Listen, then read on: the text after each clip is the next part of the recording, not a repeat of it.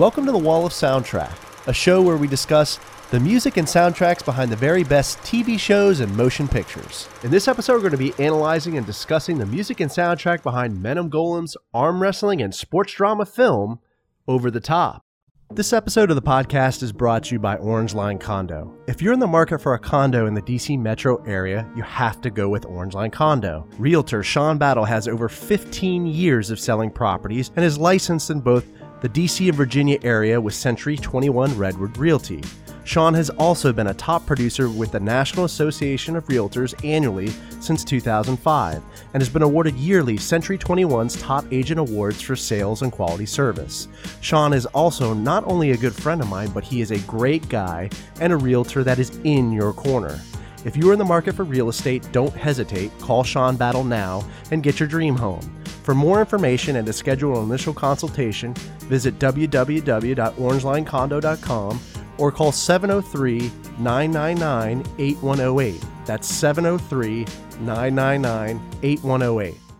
Hey guys, just a quick few updates. I released a new episode of the Brewtune podcast where I pair Maryland hard rockers Clutch with their signature beer, the New Belgium Clutch Lips of Faith Dark Sour Ale. So be sure to check that episode out. I will also be releasing a new episode of the Wall Soundtrack podcast where Cy and I analyze and dissect the music and soundtrack behind James Gunn's Marvel movie, Guardians of the Galaxy, Volume 2. Be on the lookout for that episode coming your way. Over the Top is an arm wrestling sports drama film that was released in 1987. The film was directed by Menahem Golan, and the screenplay was written by both Sylvester Stallone and Sterling Silliphant. The story surrounds truck driver Lincoln Hawk, played by Sylvester Stallone, who has an arm wrestling side hustle. Lincoln rekindles a relationship with his son Michael Hawk after his mother unfortunately passes away.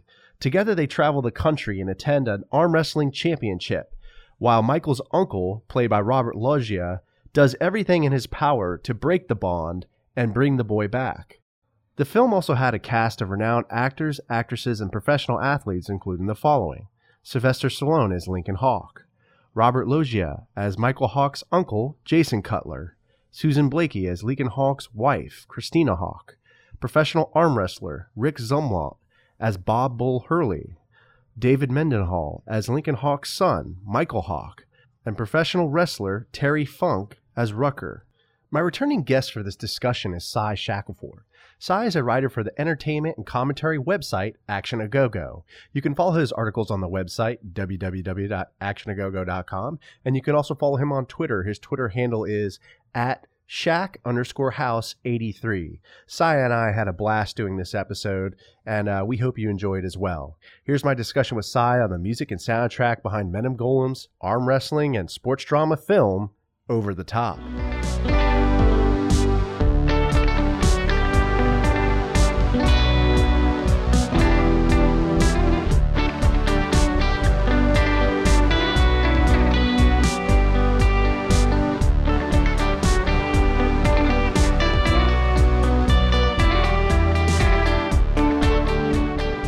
Right, Cy, thanks for joining me again. Good to be back. Good to be back, and happy holidays. Yeah, happy holidays to you. So, uh, you know, what's new? Well, with me personally, um, with Action a Go Go, the last thing we did really was post our podcast that you and I did for Manhunter. And for me personally, I'm doing my top annual top ten hip hop album review list. That on New Year's Eve, I'm gonna tag you and a whole bunch of other people in to argue, complain, praise, etc. But just spark discussion. Nice, nice. So, uh, who? What are some of those albums that are going to be in there?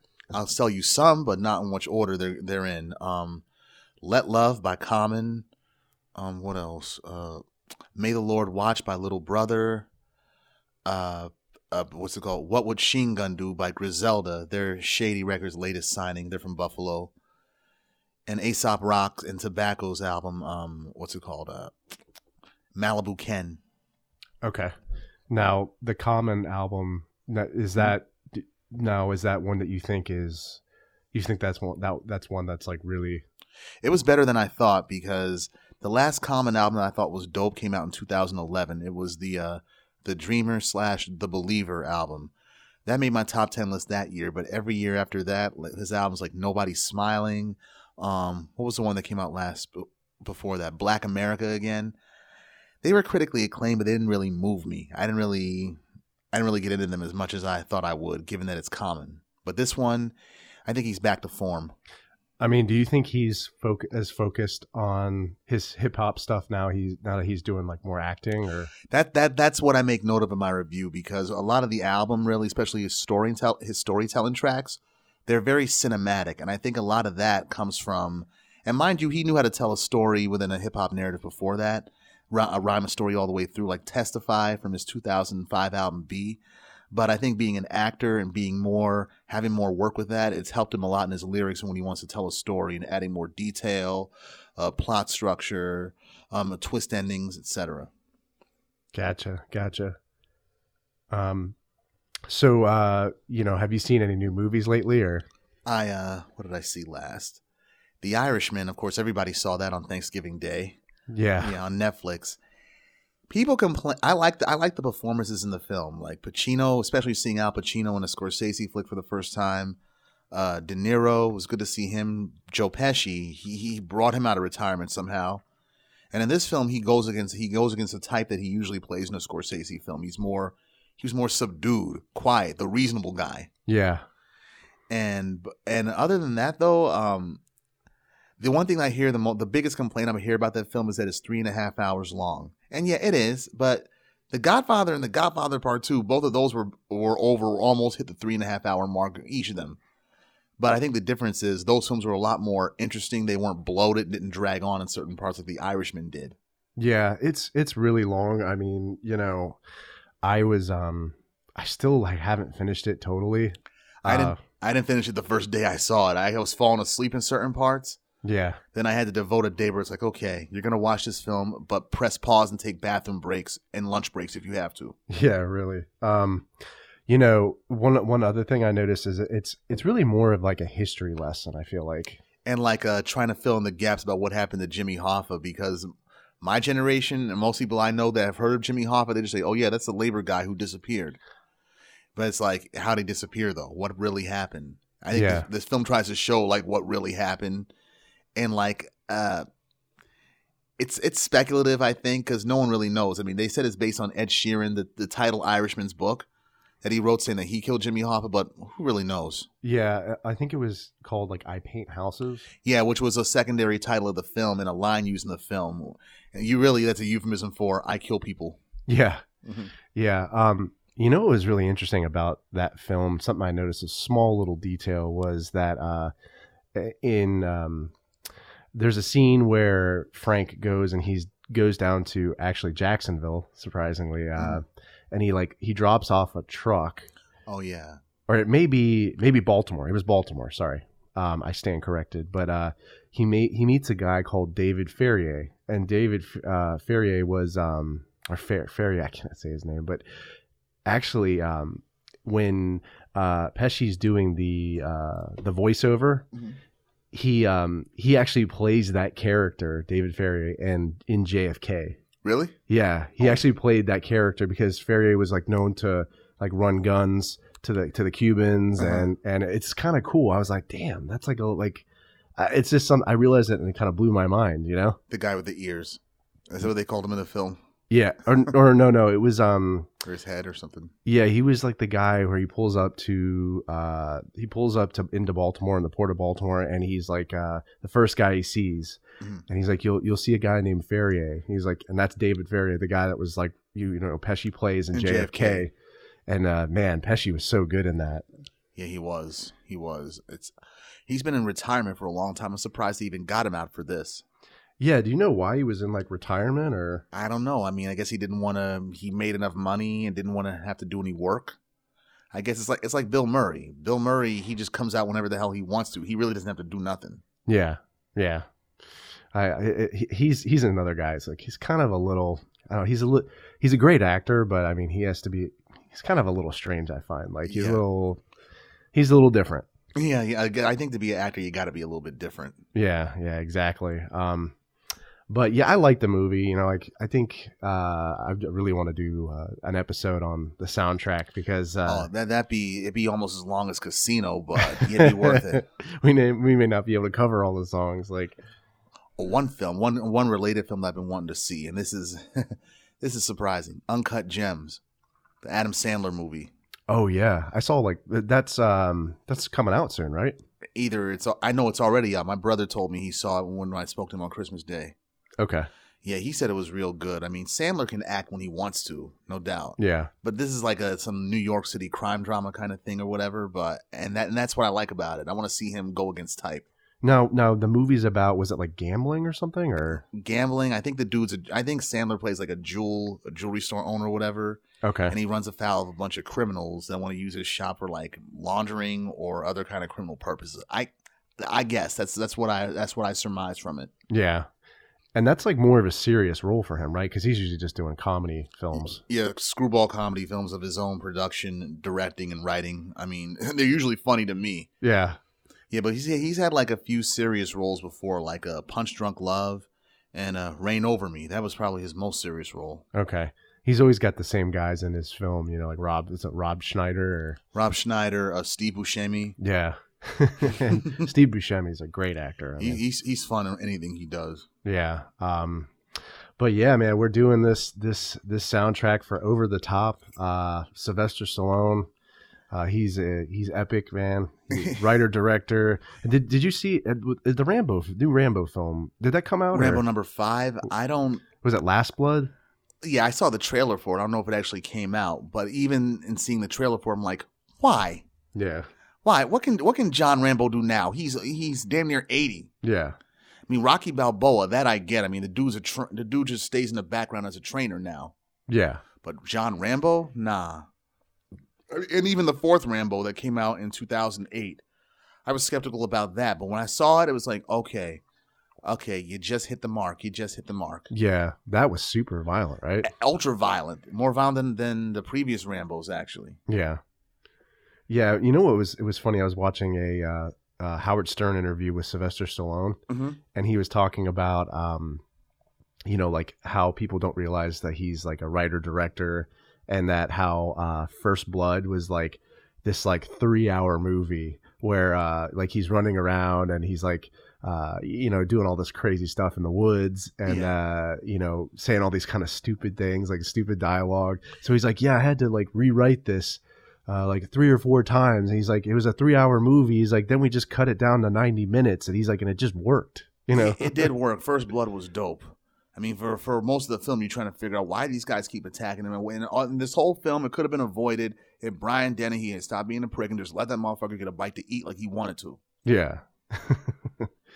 And, uh, I mean, I think it, it, um, Shit, shit, he's a vet. He's a Vietnam War vet. He should have got a free meal. yeah, yeah, it shed a, a lot of light on how, you know, veterans were mistreated. Yeah, and, especially like I think it was a sm- it was an indictment of of an, of police brutality in small town small town America, and a critique on how American soldiers are treated post Vietnam when they got back. Yeah. Because you saw Stallone at the end of the film. They call me baby killer and a bunch of vile crap. Yeah, I mean, yeah, that was. uh I think you know we the movies like that and like like you know some of the other epic war films like Platoon definitely were were shining more light on on how vets were On what happened there, and yeah, what happened and yeah. But post war, like like the Deer Hunter or uh, Born on the Fourth of July, yeah, Yeah. They, they shine a good light on what happened to American soldiers when they got back here. Born on the Fourth of July, man, that movie eh, that's a tough one to get through, but it's really powerful film. It is powerful, yeah, almost more powerful than Platoon because it shows the after effects of war. Yeah, Oliver Stone, man, that guy's so epic. Yeah, I mean he and he's a guy that was there, so people knock him for for being like Hollywood's cocaine addicted director, but hey, he's got experience to back up a lot of his films. Yeah. So this film, Over the Top, I mean, this was like one of Stallone's more serious, like acting roles, kind of coming up. But he knew he knew it was going to be a bomb in the box office because he said no to it several times to the director, of Menem Golan. Menem Golan, yeah, he said no several times until they until they hit his price, Yeah. twenty million. Like, okay, I'll do it. It's going to bomb, but I'll do it. Yeah, it was funny. I was watching uh, Joe Rogan's podcast, and uh, Jesse Ventura like Yeah. came on. That he's like, "Don't ever agree to do a, a film unless the money's right." yeah. So I guess uh, I guess they hit his price, like you said. for Yeah. Sylvester Stallone. yeah, at that point, yeah, he could command twenty million a film. Yeah. And it didn't even and the and the movie itself didn't even recoup in the box office at all neither. If, and it got it got critically bashed. I get why it got critically bashed, but at the same time, there was good music and like it has all the hallmarks of a Stallone '80s action film. Yeah. A drama, him being a parent, uh, action, of course, and and I think this movie really shined a light on the whole arm wrestling, the sport of arm wrestling. Yeah, which I thought was kind of cool. And actually had arm wrestlers in the film. I Yeah, mean, real life arm wrestlers. Yeah, and some like WWF, like I think it was uh, what's his name, to- uh, Terry Funk. Yeah, they had Terry Funk as one of the uh, one of the bodyguards for Robert Loggia's character. Yeah, yeah, and then Robert Robert uh, what's it, Robert Loggia. Yeah. Yeah, he's he's epic. I mean, he was in The Sopranos. hmm Independence Day, Scarface. Scarface. Yes, Yeah, um, he's he's epic. Like, he was always a fun actor to watch yeah, his, his I liked his his role in Scarface. and big. Yeah, and big. Yeah, Yeah, Scarface is Frank Lopez. Yeah, but at the end when he had him on his knees begging Tony Montana, it's like, what is? Come on, dude, you begging Yeah. for your life now? When you schooled Tony on the rules of the game, yeah, but then again, you tried to have him kill you. You want to? You took a shot at Tony and you missed. So this is what you get. hmm hmm crash and burn, right? Yep. Yep. Yep. But uh, yeah, man. So let's jump into this first song here. Uh, you know, it's done in the opening credits. Uh, it's by Robin Robin Zander in this country, uh, lead singer of Cheap Trick. Oh, he is. Yeah, Oh, I, I didn't know that. yeah. Um, he's the lead singer of Cheap Trick, and uh, you know what's crazy is like, um, you know, I had to look that up because I was like, who is this guy? Um, but you know what's crazy is I saw this band uh, like last August. Oh yeah, Yeah, I saw him with Poison. And they were on the Top Gun soundtrack too. They sang "Mighty Wings." Okay. Yeah, Cheap Trick. Yeah. Yeah, so um, that was kind of cool. A little bit of uh, trivia there, but um, And speaking of Poison, I just heard one of their songs, uh, "Something to Believe in." I heard that sampled in a rap song I recently heard. okay, Yeah. nice. Um, yeah, I mean this this song uh, again, uh, nice opener. I feel like it it fits well with with the scene and the montage of the mountains and Yeah, America, pretty much. My, a friend of mine, when we were talking about the movie, he said the opening song is supposed to like reflect like like a heart, America's heartland, I guess, or blue collar America, yeah, because it juxtaposes when Lincoln Hawk, he's a truck driver, right, yeah, and he he lives on the road pretty much, like pretty much showers and cleans himself off by by a water hose and like whatever materials he could use from his truck.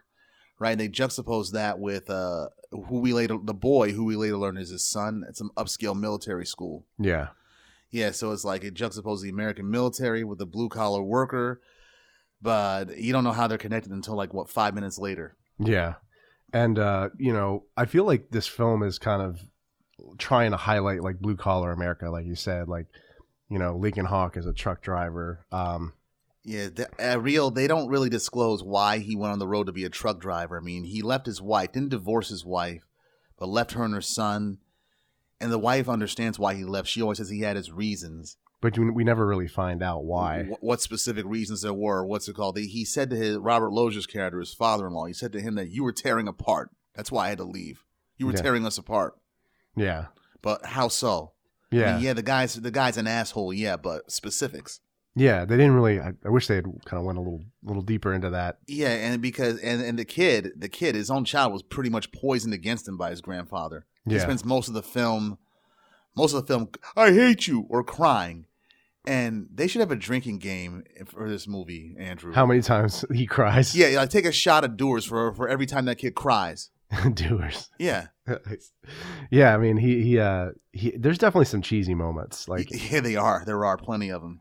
Um, and I just think like you know the acting by him, like kid, I forget his name. David Mendenhall. Yeah, he it just you know I mean you have to you have to kind of cut him some slack It's his first movie. yeah. So I Mhm. mean, uh, you gotta you gotta kind of set your expectations at a certain level, right? You got to, yeah. Yeah.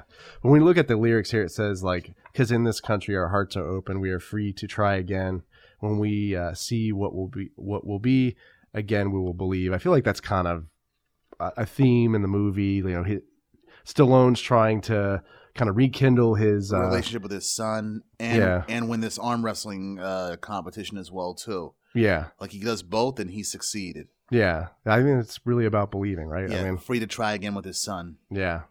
So we go to our next song by his brother Frank Stallone, uh, "Bad Night," and uh, this is also kind of cool too. I mean, um, his brother, you know, he's a uh, musician. Oh yeah, he's Um, he's had several work. I mean, he was in the first two rock. He was in the first three Rockies actually. Oh right, all right. Yeah, he had small roles in them and like uh, songs songs that were added to the soundtrack. Uh, in the first two films, he was always one of the guys, one of the one of the street corner street corner singers or whatever, hanging around the like the, the bucket of fire. Oh okay. Yeah, he was one of them.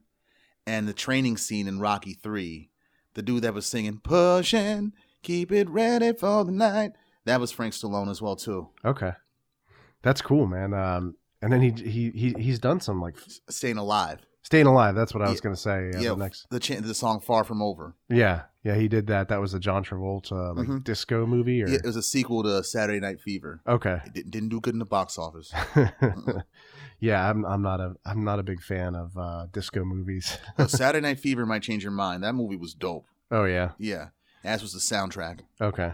Cool. I'll have to check that out. Um, but yeah, Frank Stallone, uh, Sylvester Stallone's brother. Yeah, when they they, they walk into the bar to grab some food, Yeah, this song comes on in the in the restaurant. it's definitely a biker a biker trucker trucker restaurant. Yeah, Because what's it called? The boy just comes in there and has his whole whole like what's it called? Stuck up waspy attitude. yeah, For a man who exercises, you don't know a whole lot about nutrition and good food. I'm like, shut the fuck up and eat a steak for God's sake. He's like, I'll have a tuna wrap or something, or Like, they don't have that in here, or if they do, they don't call it that. yeah, yeah. That was funny. It was funny, yes, it was, and the scene that happens within it when he gets challenged, when he gets challenged by some some blonde haired dude named Smasher, Yeah, talking about what six hundred or thousand dollars I can beat you in arm wrestling, and the mu- the music gets more intense, yeah, and Stallone takes his hat off to go turns it backwards. I'm like, yeah. what is going on?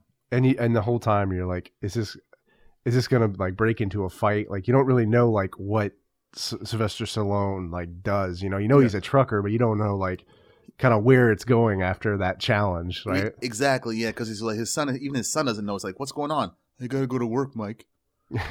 and then the, whole arm wrestling part reaches. it looks like a it, just how much of that is real. yeah, like Yeah, I mean these are pretty big guys with muscles and whatnot, but it's like Stallone's supposed to win. So how much of this is actually is actually an arm wrestling contest? How much I- muscle is put into it? I thought they were gonna fight. I mean, I thought they were gonna fight as well too, because it's like what's it called? I'm Smasher. I can rip your arm off. but then after he beats him and the contest, collects his money. They're both of them are good. They just shake hands like mans and just like okay, good match. yeah, and it's always like super hot in the restaurant. They're all like sweating. Yeah, they all are. Yeah, it's like ain't y'all got air conditioner in there? this is 1987, right? Yeah, Like, 87. Yeah, y'all got AC. Even for a trucker bar, y'all could afford some air conditioner in there. It don't, it don't got to be that. It don't got to be that sweaty and grimy. And yeah, because Bull Hurley, when he walks in, he's sweating like a motherfucker. yeah, it's like, dude, uh, what's going on with you, man? And when he grabs the boy's hand, he's like, "What are you doing with that guy?" He's like creeper. He's my father. Too bad. Hey Hawks, double or nothing. Come on, man. That guy, like that guy, I think everybody we could pretty much say looked like they were semi roided up in this movie. Like, Lighted up or pro, or pro wrestlers uh, in some sense. yeah, Yeah, because even like when they get to the actual arm wrestling tournament, you see all them dudes in there, like so, so one like one redheaded dude with a mullet and some glasses and a beard and some big ass arms. I'm like, you do you work IT on the side or are you a bodybuilder on the side? yeah. It was, uh, They're so testosterone driven. yeah. And then there was there was actually like some women, uh, female Yeah, they had arm a female. wrestlers too. Yeah. Yeah, they had a female contest in there for like the winner of that one's fifty wins fifty thousand dollars. Yeah. So uh, I mean, I didn't. I guess I didn't really know like when I saw this movie. I had seen it as a kid, like little little clips of it on TV, like when uh, you know Mhm. I'd be like changing the channel. But I was like, they have a movie about arm wrestling. I didn't think like arm wrestling was like a big deal. Was a thing, yeah. And I remember, remember that movie Dodgeball when they highlight all the obscure sports in the world. This this could probably count as one of them. yeah, yeah, exactly. Um, but yeah, this I think this song, you know. Uh, it does kind of like it, it does kind of like you said it, it uh, illuminates the uh, the challenge like you know and also I feel like Stallone doesn't want his son to see that he's a hustler right like Right. Yeah. I mean, Yeah. he make this is how he makes his side money. Yeah, through arm wrestling contests. But is it really hustling? I mean, he beat the guy fair and square. Yeah, yeah, and he didn't go and challenge him. The guy, The guy challenged him, said a thousand dollars. I can beat. I can rip your arm off. Okay, Yeah. I'll take it. and I mean, like if we if we look at the lyrics, uh, it says, "I get up, it's too late. I lay down, sit and wait. I see the clock.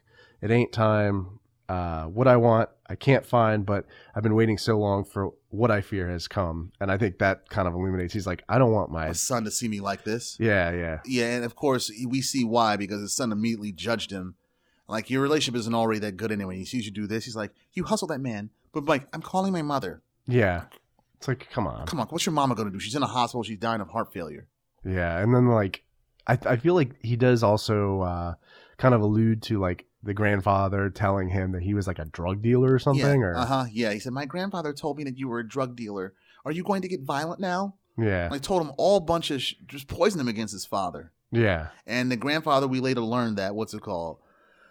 When when Stallone tells son, I wrote you and your mother letters all the time. Well, I never got them because the grandfather intercepted them and hid them. Yeah. Like why? It's like we never find out why. Like I guess it's kind of the plot hole, right? Like, I, I because you don't because you're a rich asshole and you don't want your daughter with some working class trucker who she likes. yeah, maybe that's maybe that's the uh the point, right? Like there's I like think- I think illuminates the snobbery and I think so. Yeah, he does look down on him.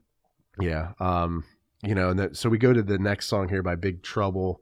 Uh, All I Need Is You. Um, this is kind of funny. I mean, they play it in the truck and they're like turning off the. sounds like that's a nice song. Turns it back on.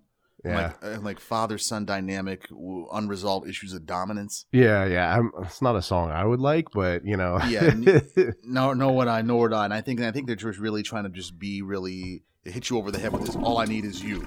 Okay, father son. Okay, I get it. yeah. Um, at one point, you know, this is like a female uh, um, group, uh, Big Trouble.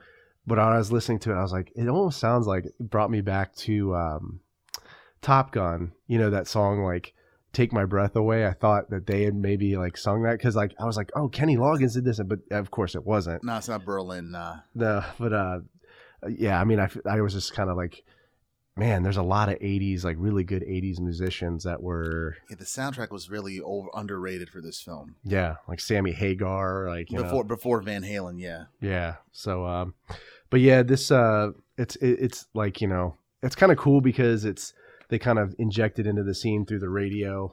Uh, they're turning the radio on Mhm. off. Um, but uh, yeah, I guess it kind of illuminates uh, illuminates their kind of like they need to like bond, right? Yeah, like they got to. Yeah, the, the mother the mother wanted him Lincoln to pick up his son so they can bond. Yeah. That's I guess that was like she knew she was on her way out, so that's her last wish to unite her her husband and her son to get back together. Yeah. Then we go to our next song by the infamous Kenny Loggins. Of Uh, Loggins and Messina. Yeah, meet meet me halfway. This was a big radio hit when I was a kid, especially when this song when this movie came out. I mean, it was already on one of his albums before before it appeared in the over the top soundtrack. And I guess being on this soundtrack kind of gave it, I guess, more of a new life. And a, di- and a side note to that was, I remember in '88 or '89, I was my mother was taking me around with her so she can go shopping, and it was in uh, where was it? It was on Rockville Pike, the TJ Maxx that's up there Okay. right? And they used to have another store, a KB Toy Store, I think, at the bottom at the bottom of the place, I think it was. And they had over the top action figures in there too, Stallone and a lot of the arm wrestling guys too. Yeah, I miss those days. Like you know, when I was uh, when I was in like like in middle school, Mhm. they used to have uh like you know, I even think they had like aliens uh movie action figures Yeah. and stuff like the Corporal Hicks. Like yeah, Yeah, they had those. I remember seeing those. Yeah, that was cool. Like Yeah, they still do it, but it's not as much not as much as they used to anymore. Or maybe because I'm not into action figures anymore, I just don't pay as much attention. Yeah, you know, but I feel like those are probably huge uh huge money makers for the uh the studios, right? They are, they are, and they're huge money makers. Whoever buys them and never opens them. yeah, because then you could sell them on like eBay or something, Yeah, right? th- those are collectors' items, yeah. I mean, or even a toy store that that deals in those kind of items. Yeah, I remember like you know I don't want to get off on a tangent here with Mhm. like uh, James Cameron, but you know he the Terminator like action figures and the aliens like all Mhm. that stuff. I remember they were releas- releasing like cups like Terminator T two cups in the movie theaters. I, Like, rem- I remember that. I remember McDonald's even had like a, a special for T2 at the time it came out. yeah, Just like they did with Batman Returns too. Like collect all six cups. I imagine they're doing that with the with the Star Wars. uh Oh yeah, they're trying to milk this cow with a big marketing campaign. They probably got stuff in 7-Eleven like how the Hulk, the, the first Hulk movie did in 2003. Yeah, How they had a marketing campaign all up in there. yeah. Like a Hulk's a Hulk Slurpee. and then now you know Disney owns Marvel, so I imagine they're trying to milk everything out of out of Ev- all that. everything they can. And speaking of which, you know what I just learned? Deadpool. Now that Marvel Studios has all those properties back, Fox and Fantastic Four and X Men properties, the next Deadpool film is going to be under the MCU. Okay. Yes, but that's going to be since MCU is Disney and the first two Deadpools were released under Fox and were pretty much beyond rated R. Will Disney put a movie out of that caliber or will they go beyond that? I don't think. Um, I just.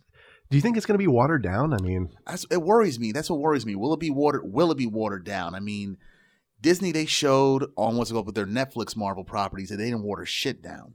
right? I mean, then them shits were rated R as they come in. It's sex scenes, all that, Yeah. and even had a scene where the Punisher, the Jon Bernthal's Punisher, actually cut a dude's dick off.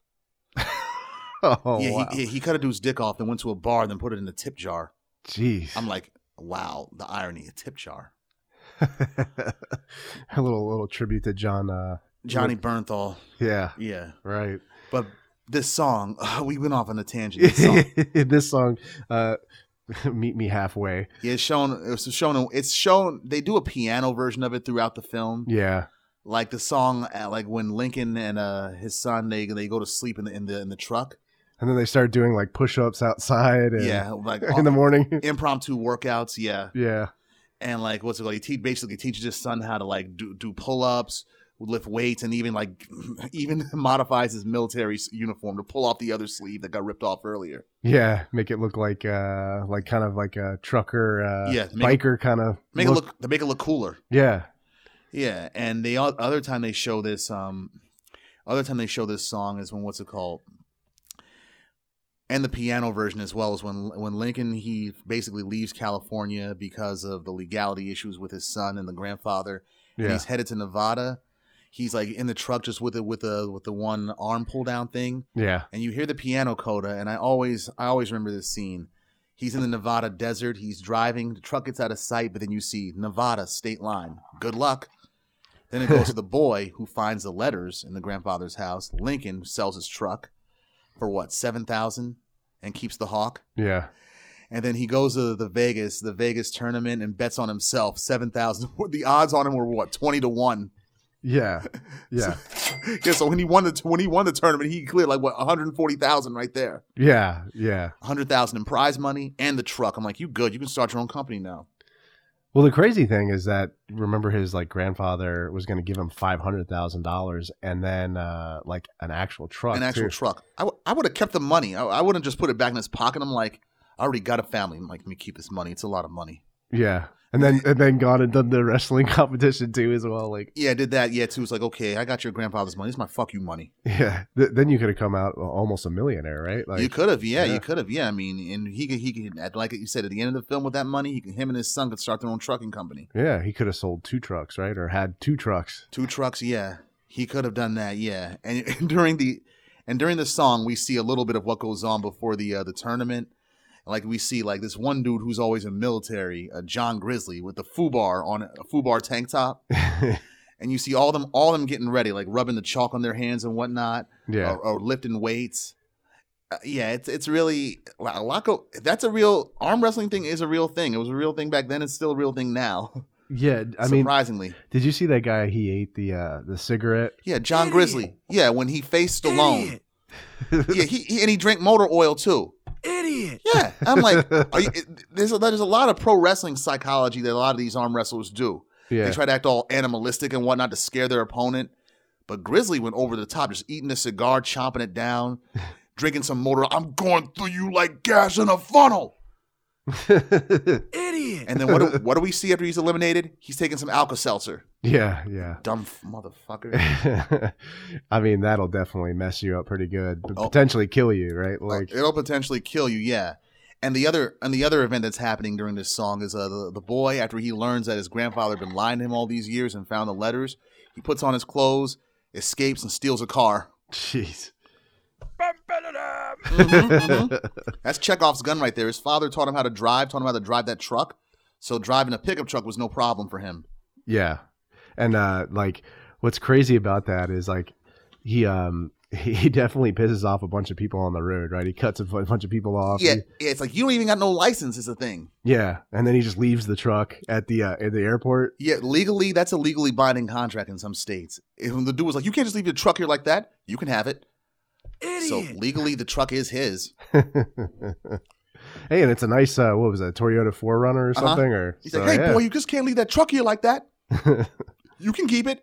Hey, come back here. Come here, you. Dude, you just got a new truck, all right? yeah, it's like take it easy, man. Mm-hmm. I think I was. He's probably more money. He'll probably make more money off of that truck, right? Uh, you know. Un- unless what's it called? The Cutler, the grandfather took it back because what's it called? When they found when they found him, the next scene is like what's it called? There's Mr. Cutler's truck right there. Come on, let's go. Let's go get to his plane. Yeah. A little, a little unbelievable. Like if you, uh, you know, I guess they didn't have the security right back then. or- I, I guess they didn't nah, because the boy he even escaped to get on. He was almost as, on the airplane until he saw his grandfather's people. Then was forced to hide out in the luggage compartment. yeah, they find you there, man. Yeah, They, they, they take you down. well, they take you down, yeah, but his plan was successful. and uh, did he have any cash or money on him? Because he, he must have. Because what's it called? He was he got a taxi cab and was going to the hotel where the tournament was taking was taking place at. Yeah, We, we fast forwarded so many scenes already. Where yeah. We're, we're we're back to uh, we're back to uh, Sammy Hagar. Oh. His song uh, "Winner Takes All" when they go to the the the, uh, the trials. when the actual tournament begins, yeah, that was that was the coolest scene in the whole movie. Yeah, Sammy Hagar. I mean, that guy, epic, right? Like, Epic, yeah. I mean, when he um when he what's it called? When he took over as singer Van Halen, what do they call it? Van Hagar. yeah, Van Hagar. I mean, he was noticeably different singer than David Lee Roth. I mean, in terms of his vocal stylings and whatnot, and his topics. I mean, mostly talk about love. Yeah. So it was a kind of a different uh, a different turn for Van Halen because Van Halen I felt like was kind of a party band, right? They were, yeah. I mean, then they became more hard rock with Sammy Hagar up in there, Yeah, but no less. But no less, they weren't. They weren't. They weren't bad after that. yeah.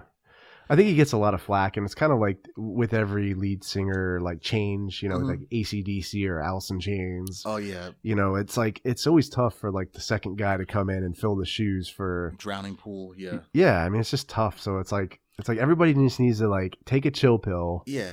it's it's not going to be the same band exactly, but you know Right. they all bring in different elements, and you have those haters in there. You know, There's always going to be haters. Yeah, it's like what's it called? The the second the second person to come fill in the shoes. Really, they have a tough act. They have a hard job, especially the first act made already made a big impression. Like Genesis, when Peter Gabriel, when he left Genesis, Phil Collins took over. yeah, It took like a few albums for him to really find his niche and for him to become big. and it's kind of the same situation, right? I mean, he be like Phil Collins had his own solo career, just like Sammy Hagar. He did, yeah. I mean, he You had know? a, he had a solo career along with, while Genesis was going on Yeah, concurrently, and both of them went well. yeah, Sammy Hagar, same thing. Even when he took over the reins of Van Halen, he still had some solo albums coming out yeah. Don Henley. I mean, like those. for Eagles. Yeah. yeah. I mean, it's yeah. Everyone just needs to take a deep breath. Oh yeah, they Calm do. yeah. down. They do. Yeah. But this scene right here, the arm wrestling scene, uh, we see Stallone crush everybody. Bull Hurley with the, with the blaster on his shirt. Yeah, He's just crushing people. You ain't shit. Yeah. he's all like roided up. He's roided up. Yeah. Yeah. I'm like Jesus. Yeah, a lot of this is funny. And the dude that got the German dude that got his arm, dis- his elbow dislocated. Yeah, he was like, he was like, he's running over to the medical, the medical tent. Yeah, he didn't even run over. It's like we saw his arm get dislocated. He's like, what the hell? It's like he didn't even register it at first. He's holding his hand. Ah! It's like it took a few minutes for you, to, seconds for you to register that pain. Yeah, and it's crazy, man. Like uh, when they do, I love when they do the little interviews in the middle, and like Oh, they yeah. had uh, had Bill, uh, Bill, uh, Hurley, yeah, Bill Hurley there, and he's like, he's got the like the like prison guard Yeah. hat on. Las Vegas Correctional Facility. I drive trucks, break arms, and arm wrestle. It's what I love to do. It's what I do best. yeah, and it was believable. I was like, he looks like a prison guard, man. I wouldn't mess with that guy. Like, He probably is. I mean, as, as big as those arms are, bulky. What else was he in? He was in Batman Returns. he was like uh, the Penguin's henchman or something, or bodyguard. One of his henchmen, yeah, that the Batman just put a bomb onto, then ran away. And, and Major Payne, the Damon Wayans movie too. okay, yeah. Batman Returns. What a good movie, man. That, that movie frightens me still. It's like what's it called? It's so. It's like what happens when they said, "Okay, Tim Burton, you did good with the first one. Now here's some more money. Do whatever the fuck you want." Yeah, He made it more gothic, more disturbing, especially, especially what's her face's character, uh, Michelle Pfeiffer's Catwoman. yeah. I'm like, she, ugh, just frightened. I, I, I don't find that sexy. Yeah, she's scary. You know who else is scary is uh Danny DeVito's character as the penguin. Like he bites that dude's nose. I was like, whoa! Yeah. Like you don't, you never saw that in the first film. Like It- any crazy stuff like that. Nah, you didn't. And the Penguin was really, he was like, he was like, yeah, like it's like he had Arrested Development. Cause you see some spittle on his mouth, and he spent most of the time in a onesie Yeah, and playing with children's toys and whatnot. And he's like eating the the fish like raw Eating fish, raw fish, yeah. like all over his mouth and like All over his- walking around. hmm It was it was a weird. And him, and him with Chris Walken too. And the funny thing is, Danny DeVito said the whole time we were filming, and as scary as I look, Chris Walken, Christopher Walken frightens me. and I feel like Danny DeVito is the scarier character, right? Yeah, uh, he's a scarier character. Chris Walken did not scare me this film. He didn't have that. Whole, he has his Walken trademarks, but Yeah, uh, Danny DeVito, he's he's sociopathic and uh, inwardly and outwardly. yeah. Well, another film I feel like we need to cover the soundtrack for. I don't know if there's that much music in it, but uh, True Romance. Yeah, yeah, Yeah, we true. could cover that. True Romance and Chris Walken is so epic and The doesn't have a very huge part in the in the film, but it's like that one dialogue scene with uh, Dennis the- Hopper. The Sicilian scene, yeah, that they apparently did in one take. That that was that was beautiful. That was beautiful, especially and them, them two are veteran actors in there too. So t- no, it wasn't Tarantino that directed it. He wrote it. It was he Tony wrote it. Scott. Tony Scott. Yeah. Yeah, so like, okay, do this part right here, and just I'll just I'll just take whatever works. Yeah. And the whole was, thing worked. it was brilliant. It was brilliant. It was brilliant. And we, I had a friend of mine. She was watching it with me the other day, and I'm like, okay, just watch the subtleties in their facial expressions. Watch why he asked for a cigarette, even though he told the other guy he quit earlier. And what's it called? And Walken's expressions, like when he says Sicilians are spawned by niggers, and Walken's like, uh, "Come again." Come again. because he knew he was telling the truth. Because what's it called? He said before that Sicilians are good, are good lie detectors. My father was a world heavyweight champion of liars. well, I feel like like Hopper knew he was gonna die. He's like, "Can I have one of those Chesterfields?" Yeah, he's like, if I'm gonna die, I'm gonna die my way. I'm gonna salt the hell out of this motherfucker. Yeah, yeah. It was it was it was awesome. It was fun to watch. Yeah, And then like even after it, like like Walken's like, "Take this uh, eggplant," you know. He's like, wipe, wipe this eggplant off of my like suit or something. he's like, I haven't killed anybody since 1980. 1984. Frankie, go to this comedian son's apartment. Find me something to help wipe this egg off my face. yeah, Tell me where this asshole went. I feel like uh, it definitely was written by Tarantino. You Mhm. could tell just by the dialogue. I mean, the dialogue, yeah, and like the whole obsession with race and the fact that Walken's character is a Sicilian Don, but he's under the thumb of an Irish American gangster. yeah, And and as, and and Walken's character, he's got Drexel, Gary Oldman's character, under his thumb, and Drexel thinks he's black. yes, yeah. It's a it's it's a it's definitely you could tell written by Tarantino. Definitely an interesting film. Yeah, it's definitely it's, a teenage boy's wet dream. That whole film is like the dude gets a girl. It's ultra violent. Uh, Yeah, yeah, yeah, and he Uh, works and he works in a comic book store too. yeah. Rest in peace, Tony Scott. Man, that guy was, you know, such a great director. Like so underrated. So underrated. Yeah, it's mental health. It's a bitch. Yeah. So we go to our, our uh, well, I don't think we really we, we didn't we didn't really uh, finish on winner takes all. Well, let's Um, let's finish a little bit of that. Yeah, the they said winner takes it all, loser takes a fall. Yeah, Fight to the beginning of the end. yeah, Winner takes it all until he breaks the fall, and time him he'll make it over the top. yeah, and I mean it has the essentially the title of the film. The title of the film in there, yeah, Yeah. and it's and it's really fun to watch. I mean, the scene it's like it it's, it gets you hyped. The Yeah. music and, and the whole the whole arm wrestling thing, the testosterone, the sport driven sport driven aspect of it. Yeah. it, it gets you hyped. Yeah, Yeah, it's got that kind of rocky feel to it, where like you It see him like training and getting ready and kind of amped up. And Mhm. all his moves that he does, like Stallone, he, te- he tore off the, the the sleeves of his shirt that he had on, and just he every every time he every time he arm wrestles, he turns his cap backwards. yeah, And then like the interviews that they have with the arm wrestlers and the scene that happens after this, where Stallone describes why he take why he puts his arm his hat back and whatnot. yeah, He's like, it's like I do a switch, you know, and I feel like you know I feel like a truck, you know. and like of, of all the like the interviews that happen, I feel like his is the most like deadpan. Like it's just like so underwhelming. He's like he's like yeah, I'm pretty much doing this for the money. Pretty much, pretty much. Yeah, I, I need this truck. It doesn't matter. Uh, I need the truck. I'm like, yeah, and you and you're gonna be out seven thousand if you if you lose if you lose this tournament too. Yeah, yeah. So it's like everyone's all amped up, and then you get to like the main character, and he's like, I just need every, every, I just need the money. yeah. I mean, Bill Hurley, he's he's kind of just like deadpan too. The rest of them in the interviews are all hyped up. John Grizzly, the Fubar joint, he was like, whoever it is on the table, I don't care who it is, they're my mortal enemy. I hate them. Carl Adams, the, the the Canadian with the short hair and the beard. Yeah, he he sounded really arrogant. He's like, I should be able to blow him away really easy. There's a lot more technique involved, and you, you can't beat experience. Well, you got your ass kicked by Bull Hurley in the in the in the the semifinals. Yeah. And when he slammed his hand down like that, slammed his hand down as to beat him, and dude practically yelled and screamed like he was crying. Yeah. Yeah, I imagine like I mean even even uh, you know, Stallone's character, Lincoln Hawk, he he had to go to like the medical tent, right, to get his uh his Yeah. like bicep checked out and like He his said there's some tearing in there. yeah. Yeah. So. Yeah. They had like massage and medical tents up in there. That was smart. yeah, he I think of, uh, out of everybody, all the arm wrestlers, he looks like the the smallest guy, right? Probably he is. He is. That, that's that's exactly how it looked. Small in terms of height and small in terms of his uh his muscular stature and whatnot. Yeah. And Stallone's pretty cut uh, to begin with, but not like these dudes. A lot of these dudes are arm wrestlers. Yeah. They had one dude in there, the black dude, Harry Moscow, who always wore like he was from the Teamsters, Yeah. but he oft, often wore like some product placement shirts, like an Alka Seltzer or a Budweiser shirt. Yeah. Speaking of, speaking of product placement, Brute. Oh yeah, Brute, yeah, they were there. I saw that. Yeah, I was like, damn, there's a lot of a lot of uh, product placement there. It was on the truck, right? Mhm. Like, then he uh, he, he he was towing like a a, a, trailer that had Brute on the yeah, side uh-huh. of it, entire crate that had Brute and even it. at even at the tournament, it was sponsored by Brute. I was like, Mhm. wow, you know, maybe Brute contributed to the movie's budget. yeah, they probably did. You know, It wouldn't surprise me. Wouldn't surprise me. it's like who wears Brute now? I mean, come on, Brute's like Kelly LeBrock, Brute. Come Yeah. on, put it on. I feel like everyone like, do you even get like Brute spray? Do they even have spray deodorant anymore? Anymore, Like, I don't know. all I remember is that when you when you like in Home Alone, he puts the Brute on and it like stings Ah! him. Yeah. That's the only thing I can remember of Brute. that and the commercial with Kelly LeBrock. That's all I remember. yeah. Wait, uh, Wayne's World, I think Mike Myers makes he's like, Sir, is that Brute? Are you wearing? Yes, my woman likes me when I wear cologne. God. Yeah.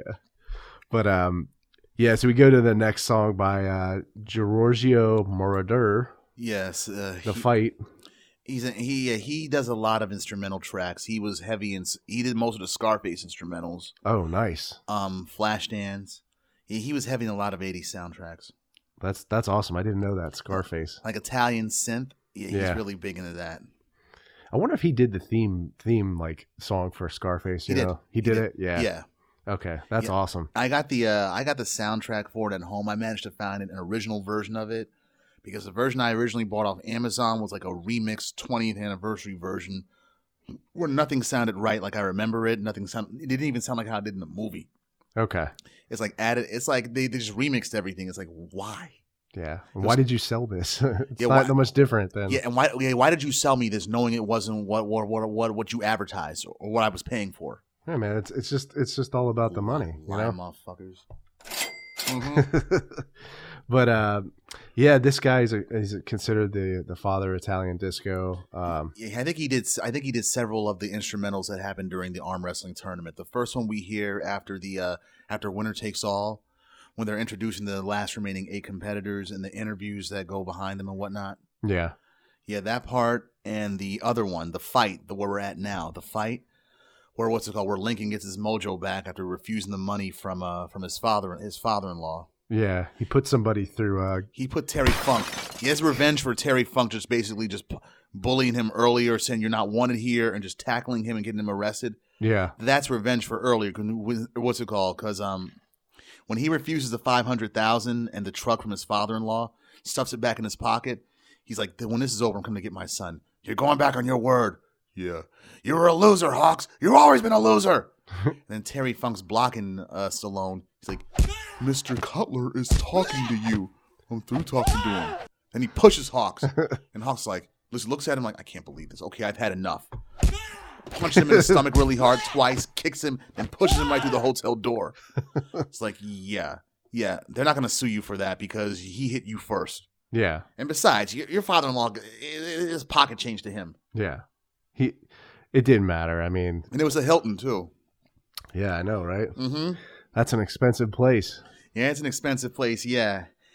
And they play the fight music again when Hawk he gets his mojo back and goes into the next round and just basically marauders the competition. Yeah, He takes out John Grizzly for the for the loss from earlier. And Grizzly, he just he just took some motor oil in order to intimidate Hawk. Drank motor oil, and then Hawk he fights his this this other dude that was in uh, First Blood Part Two. okay, I don't remember his name in the film, but in Over the Top, his character's name is Mad Dog Madison. Okay. Yeah, Southern dude. You hear it in his voice, and he even he he, he acts like a damn mongoose when he's about to arm wrestle Stallone, howling in the air, Yeah. making all these faces. It's like, come on, dude, you're not you're not scaring me. Yeah, just focus on uh, the task at yeah, hand, yeah, right? f- fuck the theatrics. Stallone doesn't even do do all that shit. I mean, when he beats a guy through intense tournament, he'll bang his arm on the table and shit, but nothing nothing like over the top, so to speak. Yeah. And his whole strategy, I mean, Stallone is to get like the over the top, like getting his fingers over the over his thumb. over yeah. his thumb and like squeezing it right so that like it hurt like I mean it's painful, I would imagine. Painful for the other person, so that they get so weak enough that he'll just have no choice but to slam him down. yeah.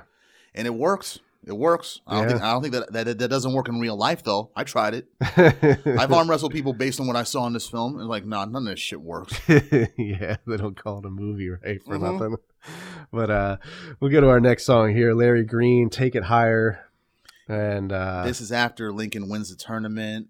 He got his son back. yeah. Yeah, and they're thinking about just starting their own trucking company.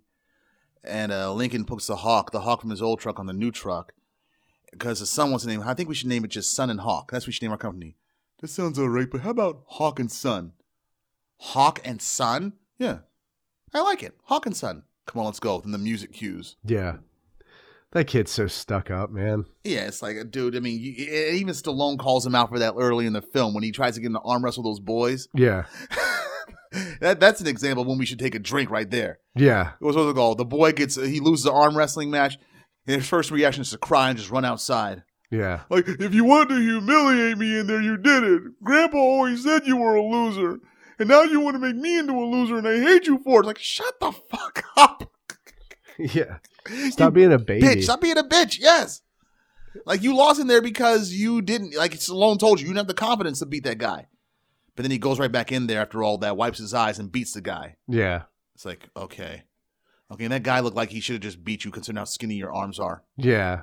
What I was surprised is that this this kid went to military school, but he looked scrawny. He didn't look like he was working out. Like, Yeah, he acts like he has like a total spoiled rich kid. yeah, Yeah, like did you do anything? In, the military school didn't tough, toughen you up at all. yeah. I was a little, uh, I was a little surprised by that. Yeah, kind of think of it. Yeah, you're. There's a lot of logical inconsistencies in the film. But then again, it's Stallone. If he writes something, Yeah, it's gonna be plenty of uh, plenty of the, the things you can pick apart. Yeah. I think he's like, he, you know, he's like, he's going towards a certain theme, right? Like yeah, the action, like sports theme. You know, the Rocky. T- I mean, Rocky's not like a, you know, it's not like a Michael Mann film, right? I No, mean, it's it's, not. like, it's not a Michael Mann. film. It's not a Michael- complex. yeah, it's not complex. It's got subtext, but it's not complex. Yeah, Like so- the fourth one with the whole Cold Cold War shit. yeah. hmm Yeah, so I don't know. I mean, you have to take it for what it's worth, right? Like, yeah, you just gotta watch watch a movie for what it is, take it for what it is at times, really, and not just let the details or lack thereof bog you down. But sometimes you just can't help it. yeah. I think I think Stallone he, for for me, like, I think he's so great because, like, you know, he wrote that script, the Rocky script, and then just like you know was was essentially offered money to sell it, and he was like, "Screw that, I'm not going to sell it." Unless like, I can be in it. unless I could be in it. And then he like made that into like what a smash hit. I mean, the movie's it's even spawned onto another like spin-off, you know, with Creed, Creed. and I mean the guy is just like he he's successful, he's super successful. The guy's super successful, yeah. And Rocky, that came about when he was when he was homeless, pretty much. yeah, I mean, he had to sell his dog yeah, and what's it called? And when he found out the script the the script was going to be sold, he's like, uh, uh I, I want to be in the I want to be in the movie. I want to be the title character. And if he didn't do that, we probably wouldn't even hear Sylvester Stallone today. yeah. I mean, he, he's been great with uh, movies, not so great with his marriages. Uh, Yeah, that's true. That's true. I mean, he, he- I mean, he married Brigitte. He married Brigitte Nielsen I think he's been like divorced what like four or five times. four or something. five times. Yeah, and like, how many kids does he have per marriage? Except for Nielsen, he didn't have no kids with her. Yeah. but- They they made it. They made a roast, the joke about that, the Flavor Flav roast. yeah. Yeah, Greg Giraldo got up on stage. Oh man, he's ruthless. He's ruthless. I wish he was still around. His his his his insults were funny. He said, "What's it called?" What did he say? He said, uh, "He said to Brigitte Nielsen because she was messing with Flavor Flav at the time. She was his girlfriend, Yeah. and he said, Brigitte, if you want to quit a lot of the disgusting things that you've done throughout your career, why don't you get your pussy sewn shut?" Oh. And he said, "Your pussy is so big that Sylvester Stallone left his career in there." I'm like, "That's fucked up," but not true. 'Cause he, he, did- he did the Expendables at the time, so oh wow, man. Yeah, yeah. Giraldo will definitely be missed, man. Some of his uh some of his roasts were just incredible, and the guy just thought differently. I mean, he was on a different wavelength, I think. he, he was a, he was a digger, archaeologist. He would just keep digging and mining until he found something that he could work with and connect it somehow in a brutal way. I think he was so so much different than like these other comedians. Like there's some comedians like Dane Cook who's like like I I, I call him the ADD comedian. Like he just like He's, He's like- funny to me. he's just very theatrical, and then like you know like I think he just he he he He's like a five year old. yeah he kind of just a, he's people like him because they uh I feel like they have a short attention span Mhm. and they need to like be entertained constantly. Yeah, and he and he knows he can do that just, just by jumping up and down and like doing a bunch of physical shit as opposed to saying a joke that's actually incisive or funny. Yeah. Yeah, because I remember I said, I said once, Dane Cook, Dane Cook, he is to stand up what Larry Larry Flynt is to standing up. yeah. The uh and, and I mean like I, you know it's just like other comedians too like I'm sorry Kevin Hart I'm not Kevin a fan. Hart's not Kevin Hart's not Just- funny on stage. Not a fan. Like He- I just can't get into it. He's not funny on stage. A lot of comedians, they're not funny. They're funnier in movies than they are on stage. Like Chris Tucker, Yeah. Mike Epps, Kevin Hart, Yeah. or or, or, or who else? Or no, Chris Rock's the opposite. He's funnier on stage than he is in movies. Yeah. I just I don't know. I can't get into his comedy. I just I don't it's it's like you put him up against Dave Chappelle or like Chris Ch- Rock. Chappelle, It's just like- funnier. Yeah. I mean it's just no question. I He has, mean, he has no question. And Chappelle, he just he just delivers a joke so calmly and so casually. He doesn't have to go over the top. yeah. He just delivers it with like a straight face, and it's like, ouch. Yeah, he'll just he'll just be up there smoking a cigarette or something and yeah, uh-huh. talking casually to the audience, but it's like he thinks about he writes, you know, He like writes, it's like he's a better writer, I think, than like Kevin Hart or yeah, like Kevin Hart's is way too. He just he just uses his voice a lot and a lot of physical, a lot of loud shit is what he does. yeah, jumps up and down and like walks runs across the stage Yeah, and like Chappelle said. Chappelle said, "What's it called? My punchline could be, I kick her in the pussy. The whole audience will laugh." yeah. He's right though. It was funny.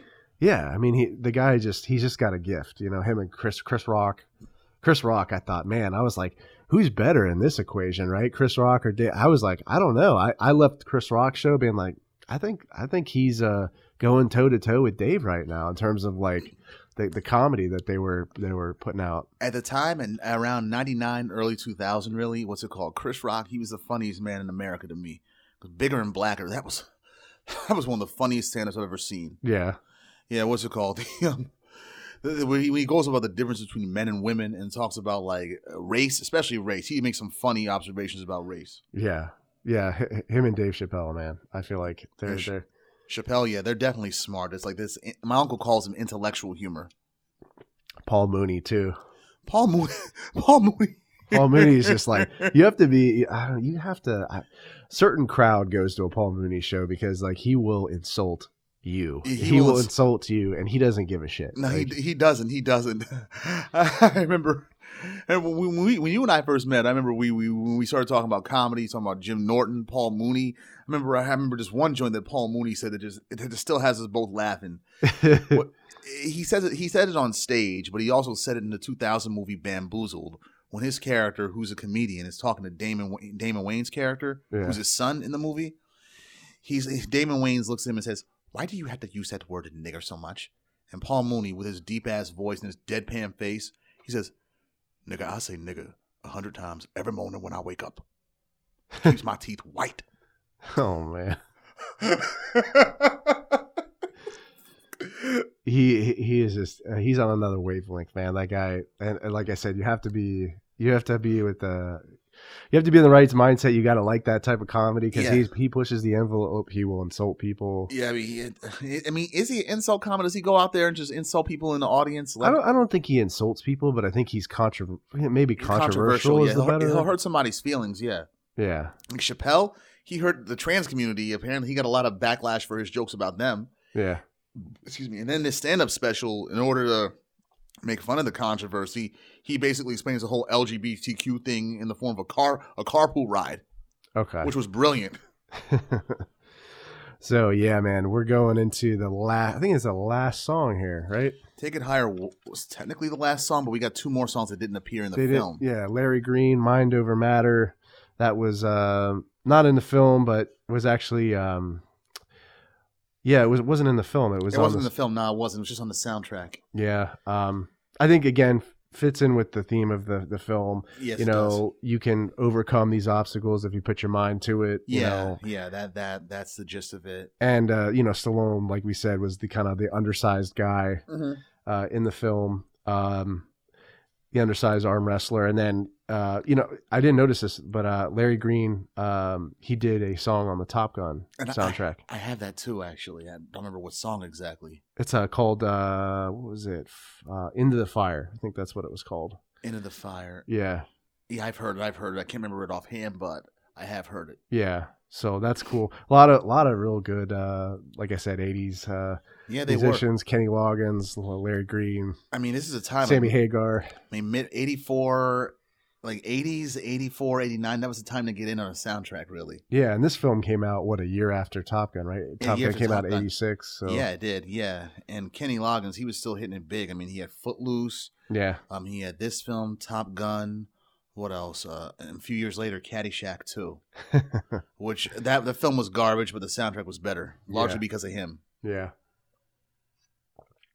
And then our next song is by Asia Gypsy Song, uh, Gypsy, Gypsy- Gypsy Soul. Excuse me. This wasn't in the film. I don't think so. I thought it was in this. I thought it was what's it called? The song they use, like what's it called after, after what's it called? After Hawk, after Hawks beat the Smasher in the bar, right? And everything goes back to normal. I thought they played this song, Gypsy Soul. Is that before? Was that right? Uh, like right before or when like they go into the telephone when when he calls his wife, like Lincoln Hawk calls his wife or Before, before, before? Okay. Yeah. All right, maybe I goofed on that, but it's uh, possible. I mean, I just I remember hearing a song that sounded just like this one, right, right at that scene. yeah, I guess it's an English progressive band. Was this more? This is more of an instrumental though, right? Like No, it wasn't. No, no, no, no. It was a song with lyrics and a, and a, and a hook. okay, A progressive band though with a hook though. That's that's yeah, that's that's interesting. But then again, look at Genesis Yeah, I feel like the song titled "Gypsy Soul" kind of fits in with. uh with Hawk being a truck driver, moving Yeah. from place to place. He's, Yeah, he's a nomad, exactly. and he's got to like sleep on the road too. Yeah, And that's a that's tough dangerous. lifestyle. Tough lifestyle, you know. I mean, I slept in my car, my mother's car once because I was too lazy to go inside after a night of drinking. And Lord knows she was mad at me for doing that, but nothing happened. Yeah, Yeah, yeah. You got to be careful with that, you know. Like, uh Yeah. make sure at least you roll the windows or crack the windows, right? So you don't. so you don't suffocate. Yeah, There's only so much air in the car to begin with. yeah. But uh, yeah, dude. This this film was good. I'm glad I watched it. I learned a lot about uh, you know, different '80s uh, musicians, and Mhm. uh, it's kind of getting me pumped to see the next Top Gun. Oh yeah, I, we, were, we were talking earlier. Yeah, I want to see that as well too. Even though it's been 33 years since the, since, it'll be 34 years since the previous one actually. By the time it comes out next year, Yeah, but I'm interested to see what they do if they pay any kind of homages to like the old previous film, like mention the characters from there too. yeah. some of them are, are any of them dead now? Actually, the Uh, actors. I mean, Well, I know um, Michael Ironside. He's not going to be. Uh, he's not going to be in the movie. I, I figured Jester wouldn't be, or Tom Skerritt as Viper. Yeah, he's still alive though, right? They're all still alive now that I think about it. Yeah, even the minor ones like Cougar and uh, Hollywood. Val Kilmer, right? I- Iceman, he's apparently going to be back. oh, he's going to be in the movie. Yeah, but at the same time, it's like Really? Pete, Pete Mitchell. And I mean, Tom Cruise's character Maverick. It's like you've been you've been flying jets for thirty four years. You didn't you didn't bother to quit. Yeah. A- And do you think they'll bring, are they going to bring back Kelly McGillis? Pro- I don't know. No, no, I no. wouldn't think so. No, she don't look the same as she did back then, and she's Jennifer Connelly's in the movie, right? Like she plays the love interest. for Maverick. Yeah. She should play his daughter. um, yeah, and she's forever young. yeah, yeah. She's uh, she's pretty. Yeah, she Um, is.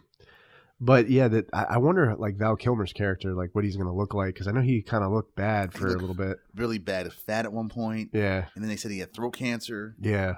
He just was like, and Val Kilmer hasn't been in Anything, like, anything really in a long ass time, Yeah, and he was a big box office draw at one point.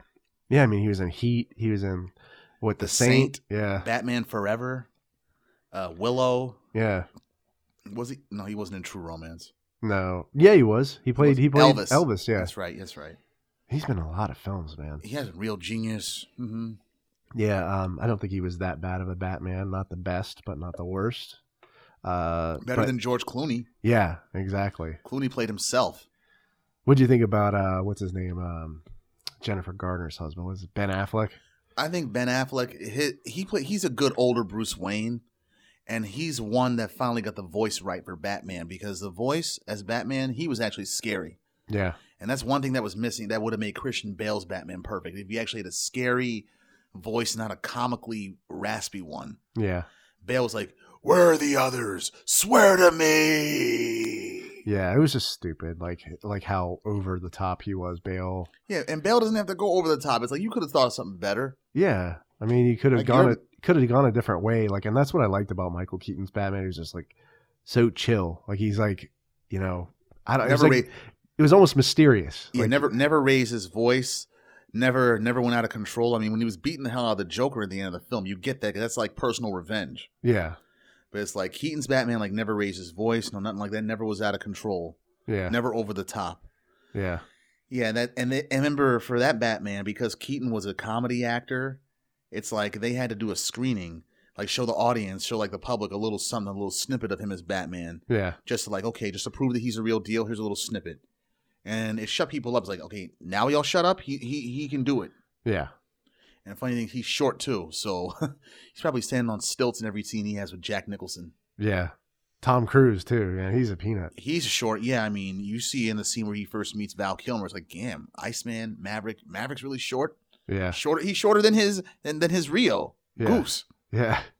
And then I guess his son, right? It's going to be in the film. Goose's son. Goose's son. Yeah, they. I doubt they'll bring Meg Ryan back. No, she really didn't have that big of a part. Like, I mean, like she was like a small little supporting role. Oh yeah, the, a lot of the women didn't have a didn't have that much of a part in the film Yeah. at all. Nah, And you know what's kind of cool is Ed Harris is going to be in it. really. Yeah, he uh he's gonna have a part in it. And I feel like he kind of reminds me of the guy. Um, uh, uh, which- Stinger, James Tolkan's character. yeah, where he's the he, he's like oh, you really see him on the carrier. Like Yeah, he's mhm. got the hat on and Got the smoking the, cigarettes. Smoking the cig- the cigars. God damn it, Maverick. Yeah, I feel like that. That could be like maybe he's playing Ed. Maybe he's playing that character Ed Harris, but uh, but he does. I mean, he kind of looks like him. He kind of looks like him, kind of sounds like him too. If you hear Ed Harris in a conversation or see some of his roles, Yeah, he's got the, he's got he's got that like that that tough working class drawl to his voice. yeah.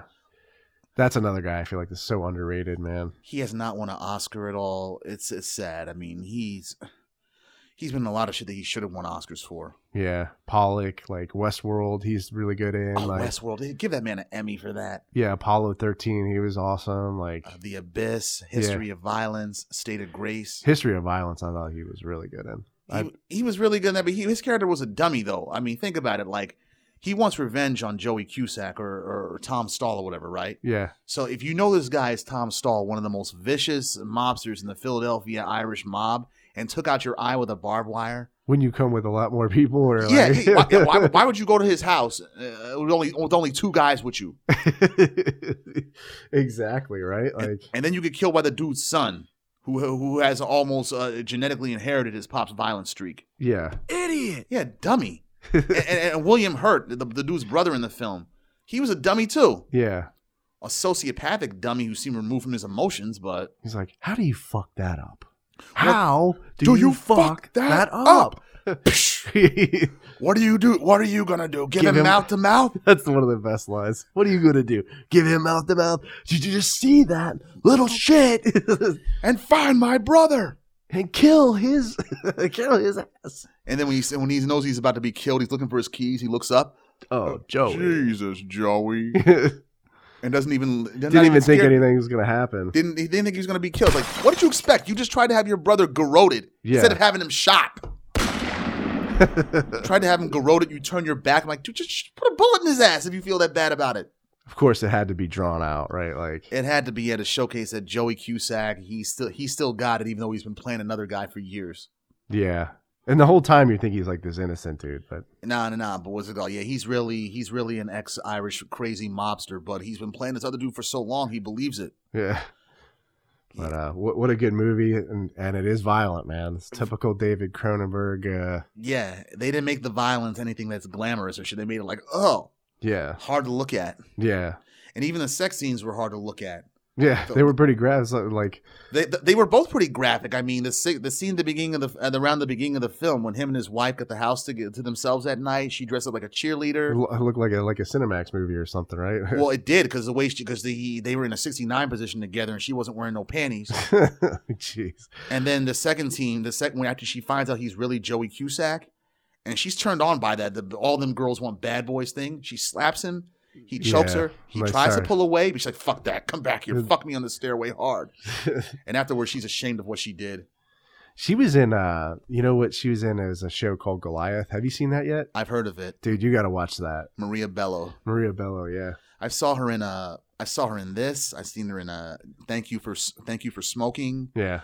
and a oh, Prisoners and a Coyote Ugly. Yeah. Prisoners was a really good movie. Prisoners is really good. I mean, I, I was waiting to the very end, like, what the hell actually is going on here? Yeah. And that and that that kid that you you're torturing, he's not the cause of this. Yeah. He he's too mentally stunted to be the kidnap a kid. What was his name? Paul uh Paul Dano. Paul Dano, yeah. He was in a what's it called? A There'll Be Blood.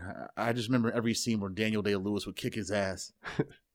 He was in like I feel like he had a couple of cameos in Sopranos. Probably did. Yeah. I feel like most most of the the really good actors like you know or like well known actors did have a cameo or two in Sopranos, right? A lot of them did. And speaking of cameos, I remember we mentioned Adam Sandler's movies earlier, and uh, and to take it back to hark back to our podcast for The Wire.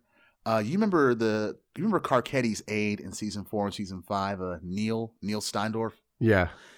He was in Big Daddy actually. it's a bit part. If you pause it just right, you see him. Yeah. The scene where they're, they're when they're at the McDonald's. Okay. What's it called? Where he finds out breakfast McDonald's ends breakfast at ten thirty, which it no longer does, which makes us old. Yeah. But what's it called? The kid starts crying. He's like, I wasn't cursing at you, kid. I was cursing at the lady. And the customer above him's like, great parenting. And Sam's like, thanks. What are you, my therapist? Take a walk. And takes and Toes' fries. That was that was Neal Huff, Oh wow. Michael wow. Steintorf. Nice. Like just one line. Great parenting. Yeah. well, hey man, this was awesome. Uh enjoyed going over this soundtrack. Uh huge fan of Stallone. Um looking forward to hopefully catching that other movie Last Blood. Let's see how it is. Let's, if he if he can still pull something out with John Rambo, I'm with it. Yeah. Because what's it called? I remember I bought all the Rambo movies individually at first, and then when Rambo Four came out, then they put a four pack together. It's like I got to get that. Yeah. but uh, they, they better not do like a five pack or whatever. I'm, I'm like I'm kind of hoping this movie bombs, so I won't have to buy it. yeah. Because because I, I recently bought Lethal Weapon, all four Lethal Weapons, in just one Blu-ray pack when I really just wanted to not buy the fourth one. Yeah. It's always it's always uh you know the money, right? Like Always the money, yeah. They always got to make the money for it. I mean, even though it didn't come a decade after the third one, it came like five years after the third one, or f- six or five, five or six years. But y'all didn't need to do it. I couldn't take it seriously, especially with Chris Rock up in there yeah. and Die Hard. Yeah. They overdid that one too. They overdid Live Free or Die Hard and and dumbed it down, making it PG thirteen. Yeah. What the fuck are y'all thinking? Yeah. I mean, they lost the edge with uh, the Die Hard series. Idiot. They, they they did lose the edge really, and they waited 13, 12 years after what's it called, Die Hard with a Vengeance, to do another one. You don't wait ten years to do a, a sequel. Yeah.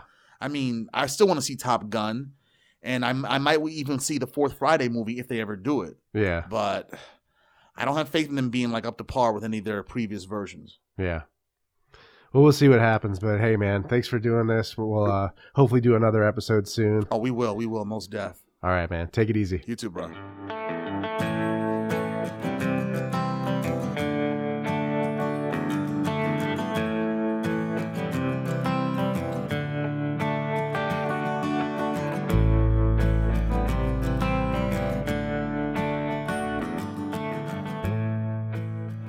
This podcast is available on my YouTube channel, RoadTunes Reviews.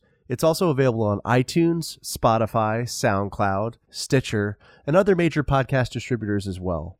So if you don't mind, please leave me some feedback. I'd really appreciate that. If you'd like to connect with me on social media, I'm on Facebook, Twitter. My Twitter handle is at RoadTunesRevs. I'm on Instagram, and I'm also on the Untappd app. My username is Brewtuned. This is Andrew signing off. Cheers.